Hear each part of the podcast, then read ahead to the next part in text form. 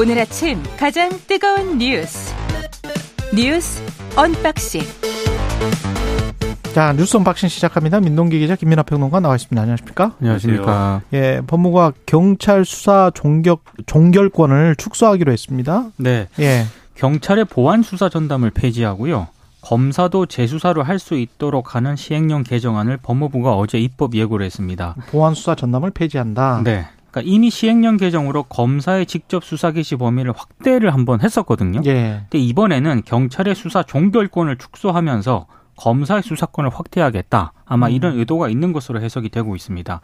개정안을 보면은요, 경찰의 위법 부당한 불송치 결정에 대한 검사의 재수사 요청을 만약에 경찰이 이행하지 않으면 검사가 사건을 송치받아서 직접 마무리하도록 했습니다. 그리고 경찰이 검찰의 사건을 송치하지 않고 자체 종결하는 수사 종결권을 축소를 하도록 했고요. 검사가 경찰의 불송치 사건을 송치받을 수 있는 범위도 확대를 했습니다. 법무부 설명은 이렇습니다. 검경 간의 핑퐁식 사건 처리 지연을 해소하기 위한 차원이다. 음. 그러니까 한마디로 이제 경찰이 넘긴 사건을 검찰이 직접 보안 수사를 할 수 없으니까 다시 경찰로 내려보내지 않았습니까? 예. 그러니까 이런 과정 때문에 사건 처리가 지연이 되고 있다. 이 때문에 이걸 좀 고칠 필요가 있다. 이게 법무부의 판단인 것 같은데요. 근데 비판이 나오고 있습니다. 검사의 수사권을 축소한 모법 취지에 반하는 시행령 통치다. 이런 비판이 나오고 있는데요. 대전 검찰청법, 형사소송법. 그렇습니다. 예. 검찰 수사권 축소법에 따르면은 어, 원칙적으로 경찰이 모든 범죄에 대한 일차적 수사를 담당을 하고요. 검찰은 예외적으로 이대 범죄, 그러니까 뭐 부패, 경제 범죄 등 대통령으로 정하는 중요 범죄 이것만 수사를 하도록 해놓았는데 예. 개정안 같은 경우에는 다른 범죄 같은 경우라도 검사가 수사할 수 있도록 가능성을 더 넓혀놨거든요. 그렇네요. 그러니까 예. 모법과 시행령이 또 이제 다르게 가니까 결국엔 또 시행령 통치 아니냐 이런 비판이 나오고 있습니다. 그 저는 이게 지난번에 이제 시행령으로 이른바 언론 표현으로 검수 원복 뭐 시행령이다 이렇게 언론이 이제 쓰는데 예. 그것의 연장선에서 이제 이루어진 조치다라고 이제 볼 수 있을 것 같고 검찰 수사권 원상 복귀. 네. 그렇죠. 예. 그래서 이제 그것에 대해서 저는 뭐 나름대로 국회에 에, 야당하고 뭐 토론이라든가 뭔가 제안이라든가 그런 걸 좀 해봤으면 좋겠어요. 그래서 지금까지 성과를 가지고 법무부 입장에서는 그 검찰 입장에서는 이러저러한 어려움이 있다. 그리고 지금 경찰 입장에서 봐도 이러저러한 난점이 있는데 이걸 해결하기 위해서는 이러저러한 조치들이 필요하고 그러려면 민주당이 주도해서 어쨌든 법을 개정한 것이 있지만 다시 이런 방향으로 개정했으면 좋겠다. 뭐 이런 협의를 해서 협의했는데 말이 안 먹힌다. 전혀 설득이 안 된다. 그러면 뭐 우리가 정말 어쩔 수 없이 이렇게라도 했습니다. 뭐 이런 설명이라도 있어야 될 거 아닙니까? 그래야 사실 아 그런 불가피한 상황 속에서 이러한 시행령을 바꾸는 방식으로 이 상위법의 어떤 충돌과의 어떤 그러한 어떤 우려에도 불구하고 법무부가 결단을 했구나 이렇게 이해할 텐데 그런 거 아니거든요. 그냥 어차피 민주당은 뭐 어, 원래 이제 뭐 검찰이 수사하는 거 싫어하니까 얘기도 안 할 거야. 뭐 이런 분위기 아닙니까 사실. 그러면서 알아서 지금 막 하고 있는 거잖아요. 아니 원래 취지가 지금 검찰 수사권이 너무 남용된다, 불공정하게 쓰인다 이런 것들 때문에 검찰 수사권을 좀 축소해 보자. 그래서 서로 견제를 해보자. 그렇게 해서 법을 만들었던 거 아니에요?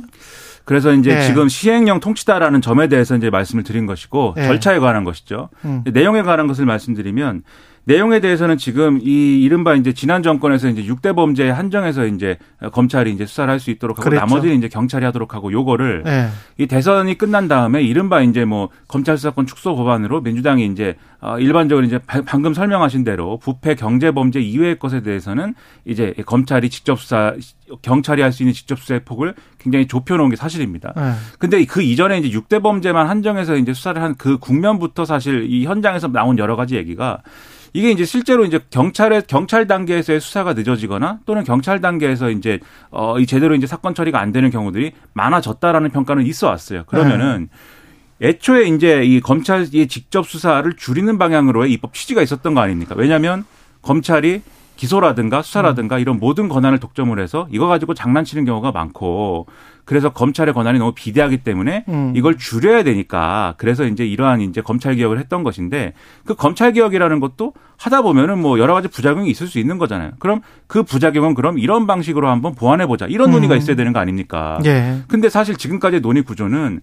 검, 이 법무부나 검찰이 어떤 것들이 보완이 필요하다라고 하면은 그거 다 검찰의 어떤 권력의 회복을 위한 뭐 그런 거 아니냐라는 이제 의심의 시각을 가지고 얘기를 하는 거고 음. 검찰도 사실 이 부분에서 예를 들면 지금 이제 개정안에 이제 의심스러운 부분이 뭐냐면 송치 전 의견 제시 교환 대상의 중요 사건 유형에 조직범죄, 대공, 정당, 정치자금, 노동, 집단행동 관련 사건 추가로 명시한 거거든요. 시행령 개정안이. 이거 예. 경찰 입장에서 보면은 음. 경찰이 지금 여러모로 이제 뭐 그동안에 좀 역량을 더 쌓고 그동안에 검찰 개혁에 맞는 경찰의 수사권을 확대한 것에 맞는 역량의 어떤 재고가 잘 안 된 건 사실이지만 더 해야 되는 것이지만 중요 사건 유형에 이런 걸 이제 추가로 했다고 할 때는 검찰이 자기들이 마음에 드는 사건을 더 적극적으로 더 열심히 하기 하겠다. 위해서 그래서 이제 개정한 거 아니냐는 의심을 충분히 살 수 있는 대목이 있는 거거든요.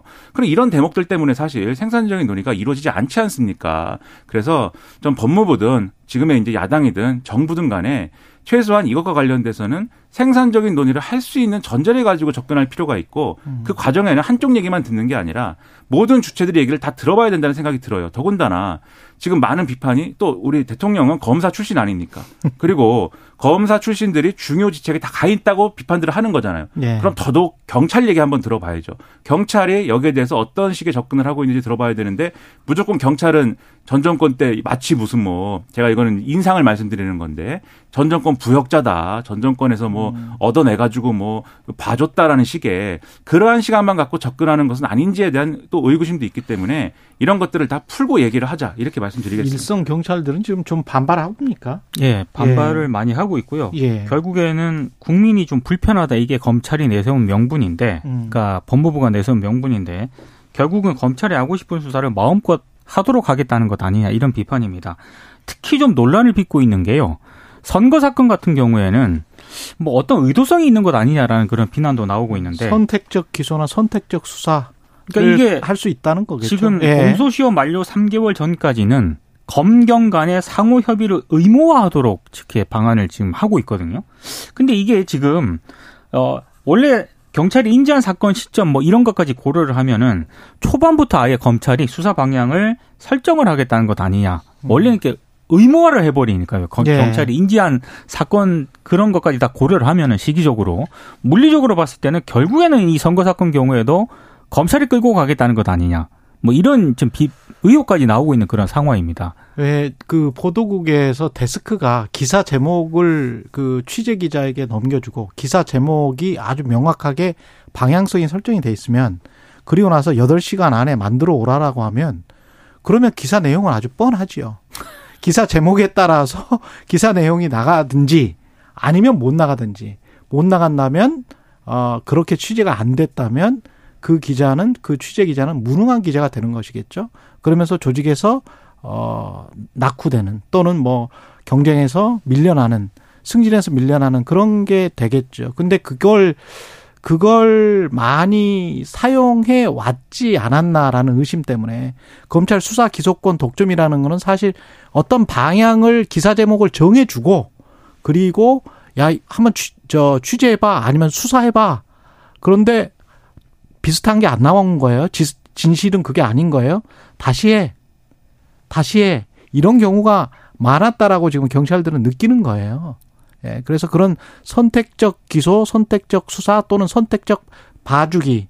야, 그거 별거 아니야. 빼. 근데 나중에 알고 보니까 검사와 관련돼 있어. 그런 것들이 과거에 있었던 쭉 있어 왔거든요. 그러니까 그런 것들에 관한 그 수사 기소권 독점에 관한 우려 때문에 이게 축소가 됐었는데 그걸 이제 시행령 정치로 다시 확장시키는 과정인 것 같습니다. 전반적으로 예. 경찰의 수사권이 점점 점점 축소가 되는 어떤 그런 부분도 있긴 하지만 시점상 선거 사건 같은 경우에는 결국에는 검찰 의도대로 가겠다라는 그런 의- 좀 의도가 내포돼 있다는 의혹도 나왔잖아요. 그렇죠. 예. 그러면 내년 총선 얼마 안 남았거든요. 음. 그러니까 지금 상당히 좀 여러 가지 논란을 좀 불러일으키고 있습니다. 그러니까 이게 정치적 의도나 이런 것도 의심해 볼 만하지만 또 제도적으로 보면 검찰이 직접 수사하는 영역, 직접 수사하는 어떤 어 그러한 어떤 뭐랄까요 힘이라는 거는 축소해야 된다는 게 그거는 검찰개혁 과거 정권의 검찰개혁에 동의하든 동의하지 않든 일반적으로 그건 맞다라고 하는 추세가 있습니다. 그러니까 직접 수사에 대해서 얘기를 하는 겁니다. 그렇죠.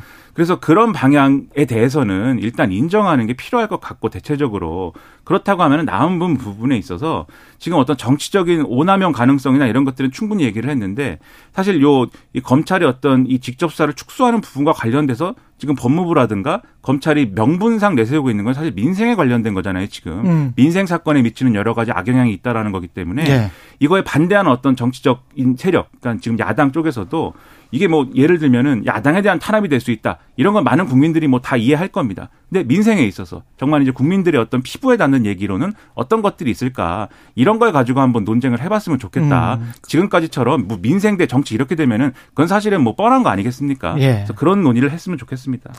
맞습니다. 민생과 관련해서는 법무부의 입장이나 이런 것들이 또 검찰 그 수사가 잘 안 되고 있다 뭐 이런 게 맞을 수도 있으니까요. 그런 그렇죠. 것들 잘 들어봐야 되겠죠. 민주당이 지금 이동관 방통위원장 후보자 청문회 보이콧은 없고 청문회 하기로 했습니다. 예. 그러니까 보이콧 할 수 있는 것 아니냐라는 그런 뭐 언론 보도까지 나왔는데요. 일단 방침은 보이콧하지 않기로 했습니다. 어제 브리핑을 통해서 1년 내내 청문회를 해도 모자랄 판이라는 의견이 모였다. 이런 입장을 내놓았고요.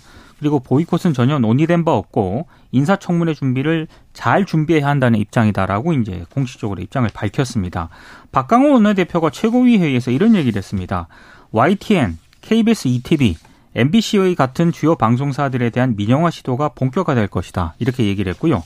어, 특히 이제 국회 과기방통위 민주당 간사인 조승래 의원 같은 경우에는 라디오 인터뷰에서 MBC 민영화, KBS ETV 매각을 통해 사실상 KBS 1TV만 남겨놓고 또 KBS 1TV마저도 공영방송이 아니라 국영방송화하는 시도가 깊숙이 진행되고 있다 이렇게 주장을 하고 있는 그런 상황입니다. 민주당은 인사청문회에서 일단 이동관 내정자 아들의 학교 폭력 피해자로 지목된 4명하고요. 김승유 당시 하나고 이사장, 당시 하나고 교사들을 청문회 증인으로 신청할 방침을 세웠습니다. 그리고 만약에 윤 대통령이 이동관 내정자 임명을 강행을 하면 나머지 방통위원회 국회 인준을 거부하는 방안도 검토를 하고 있는데요. 지금 방통위원장을 포함한 다섯 명의 방통위원 가운데 세 명은 국회 추천 몫이거든요. 여당이 한 명, 야당이 두 명 이렇게 추천을 하도록 되어 있는데 여야가 이렇게 추천을 하면은 국회 본회의 의결을 거치면서 대통령이 임명을 하도록 되어 있는데 지금 최민희 전 의원 같은 경우에는 민주당이 추천을 하지 않았습니까? 예. 근데 윤 대통령이 방통위원 임명을 지금 하지 않고 있습니다. 음. 그래서 일각에서는 최민희 전 의원 임명하고요. 나머지 방통위원 인준이 연동이 될 가능성도 있다. 이런 전망도 나오고 있습니다. 그참 여러모로 걱정이 됩니다. 그러니까 예를 들면 지금 이제 민주당과 또 현업 단체 등에서 우려하는 지금 뭐 민영화 얘기라든가 뭐 YTN이라든가 MBC라든가 뭐 KBS ETV라든가 그래서 뭐 어제도 말씀드렸는데 1공형 음모론 아닐까요? 그런 아닌데 뭐 1공형 다민영 체제를 꿈꾸는 거 아니냐. 근데 음모론이라고 하기에는 ETV 민영화 같은 거는 뭐 직접적으로 네. 언급하는 국회의원이 있기 때문에 그래요? 네. 네. 그렇기 때문에 뭐 생각하고 있는 거 아니야라는 의심이 드는데 근데 중요한 거는 아닐 수도 있겠죠. 지금 말씀하신 대로 음. 이 이동관 이 후보자도 과거에 이제 이명박 정권 당시에 이제 방송장악 이런 거에 당사자로 지목이 돼가지고 얼마나 마음고생이 많고 얼마나 힘들었겠습니까. 그리고 윤석열 대통령도 자유민주주의를 이제 우선시하는 분인데 어, 이 방송장악이라는 거는 언론 자유를 침해하는 거니까 하지 말아야지라고 생각할 수 있습니다. 그런데 생각하고 있겠죠. 그렇죠. 그 모든 선의가 있을 수 있는데 네. 문제는 인사라는 게 그런 게 아니지 않습니까? 이동관 방통위원장 후보자를 지명하는 순간 그것은 과거 그거, 전력이 있기 때문에. 그렇죠. 예. 그건 다 얘기할 필요가 없는 문제처럼 되는 거예요. 그래서 문서가 있어요, 문서가. 그렇죠. 예. 과거에 그, 이 전력이 다 있기 때문에 그런 인사를 임명을 했는데 이 논쟁을 과연 안 할 수가 있겠습니까? 음. 이게 결국은 방송 장악이나 무슨 뭐 경영진 교체나 이런 것들을 넘어서서 공영방송에 지금 갖고 있는 어떤 영향력이라든가 또 존립 기반 자체를 축소시키는 것 자체가 목적이다. 이런 논의를 할 수밖에 없게 돼버리는 거잖아요. 근데 그런 논의가 실제로 그렇게 할 거면은 그것 자체로 문제고 그것 자체로 우리가 상당한 갈등 속에서 할 수밖에 없는 조건이고 그게 맞느냐. 우리 언론 환경에 그게 맞는 방식이냐라는 것도 의문시 될 수밖에 없는 것이지만 그런 의도가 없다 하더라도 굉장히 비생산적인 방식으로 논의를 할 수밖에 없지 않습니까? 음. 그래서 왜 이런 인사를 했을까에 대한 의문 이런 것들이 풀리지 않기 때문에 인사청문회 과정이나 이런 것에도 상당한 진통과 상당한 우리 국민들의 어떤 우려가 뒤따르지 않을까 많이 걱정이 됩니다. 방통위가 합의제 기구고 그 독립성이 굉장히 강조되는 기구인데 대통령실의 특보 출신이 바로 이렇게 꽂히듯이 그리고 그렇죠. 언론 장악 문건이 드러난 당사자가 본인은 부인하고 있습니다만은 바로 들어가는 게 맞는지는 모르겠습니다. 그리고 그렇게 해서 설사 뭐 어떤 어떤 의도가 있는지는 모르겠습니다만 진짜로 의도가 언론 장악이나 방송 장악이 된다고 하더라도 국민들이 그렇게 뭐 언론에 나온 거를 그대로 정부가 선전하고 싶은 거를 그대로 받아들일까요? 그렇게 유권자들이 녹록하지는 않죠. 예. 제가 뭐 한마디만 덧붙이면 예. 공영방송이기 때문에 할 수 있는 어떤 프로그램 기획이라든가 보도가 있습니다. 그 어떤 뭐 민영은 절대 못한다 이런 말씀이 아니라 예를 들면 KBS 경우에 지난번에 제가 인상 깊게 본 게 선거제도 어떻게 하면 바꿀 수 있느냐에 대해서 500명의 패널을 모아가지고 그렇죠. 공론 조사하는 거 그렇죠. 생중계하고 예. 했잖아요. 공영방송 아니면 하겠습니까? 또 비슷한 시기에 뭐 했냐면 저출산 문제를 해결하기 위해서 이 청년들을 다 섭외를 해가지고 그 청년들을 가지고 수구의 토론을 시켜가지고 어떻게 하면 좋을까를 이 논의하는 그러한 어떤 방송을 정부와 협력해서 또 하기도 했어요. 요런 거 저도 한 가지만 덧붙일게요. KBS 같은 경우에 부동산 투기랄지 그 국민들이 정말 싫어하는 자본주의 있지 않습니까? 천박한 자본주의. 근데 사실은 상업방송이나 상업신문들에서는 그거를 조장하는 측면들이 굉장히 강하거든요. 근데 공영방송에서는 그런 뭐 지난 한 제가 20여 년 동안 그런 기조는 없거든요. 그것과 관련해서는 철저히 공익적으로 하려고 하고 있는데 국민 경제, 민생 경제와 관련해서는 모르겠습니다. 그 공영방송의 어떤 효용성이 뭐 굉장히 좀 이제까지 없었다면 그거는 우리가 반성해야 될 일이죠. 예. 그래서 반성해야 되는데 음. 더 잘할 수 있도록 해줬으면 그러면 좋겠는데 뭐 음. 꾸짖는 것도 좋고 이렇게 그렇죠. 혼내는 것도 좋지만 예. 더 앞으로 자- 반성하고 잘할 수 있게 해주는 것이 중요한데 아예 못하게 하겠다 이거는 해법이 아니지 않을까 혹시라도 그런 생각한다면 예. 그런 말씀 드리겠습니다. 그리고 김은경 혁신위원장 노인 비하 발언 이게 정확히 뭐라 그랬죠? 그러니까 청년들과 예. 좌담회를 열었는데요. 예. 과거 자신의 자녀와 나눈 대화를 소개를 했습니다. 그러니까 둘째 아이가 중학교 때 이런 질문을 했다고 해요. 왜 나이 든 사람이 우리 미래를 결정을 하느냐? 음. 그 둘째 아이가 생각을 할 때는 평균 연령을 얼마라고 봤을 때 자기 나이로부터 여명까지, 그러니까 엄마 나이로부터 여명까지로 해서 비례적으로 투표해야 한다는 것이다. 되게 합리적이지 않느냐. 뭐 음. 이렇게 얘기를 했다는 겁니다.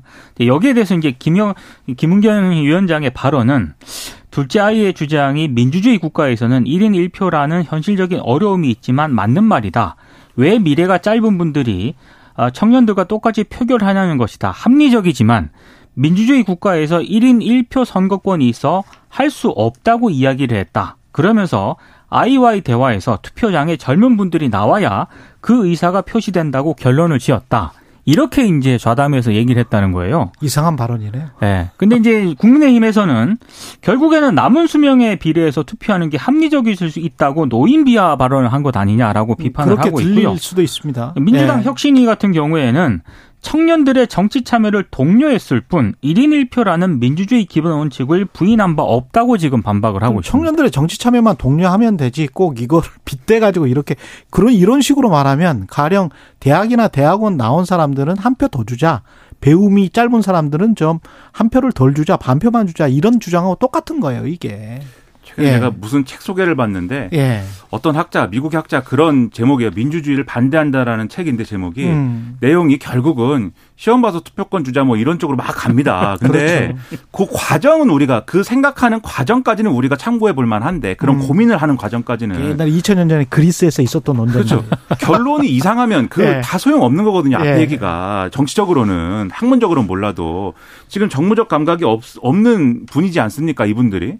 이런 분들이 인터뷰를 할 때 이런 방식으로 얘기를 하면 아무리 그 의도가 좋아도 누구도 그 의도에 대해서 그러면 어, 그 의도를 봐서 이 얘기를 받아들이자 이렇게 판단하지 않나 더군다나 정당 조직에서의 혁신이 아닙니까? 그렇죠. 이해 안 되는 이런 얘기를 하지 말았으면 좋겠습니다. 예 뉴스 언박싱 민동기 기자 김민하 평론가였습니다 고맙습니다. 고맙습니다. KBS 일라디오 최경영의 최강시사 듣고 계신 지금 시각 7시 41분입니다.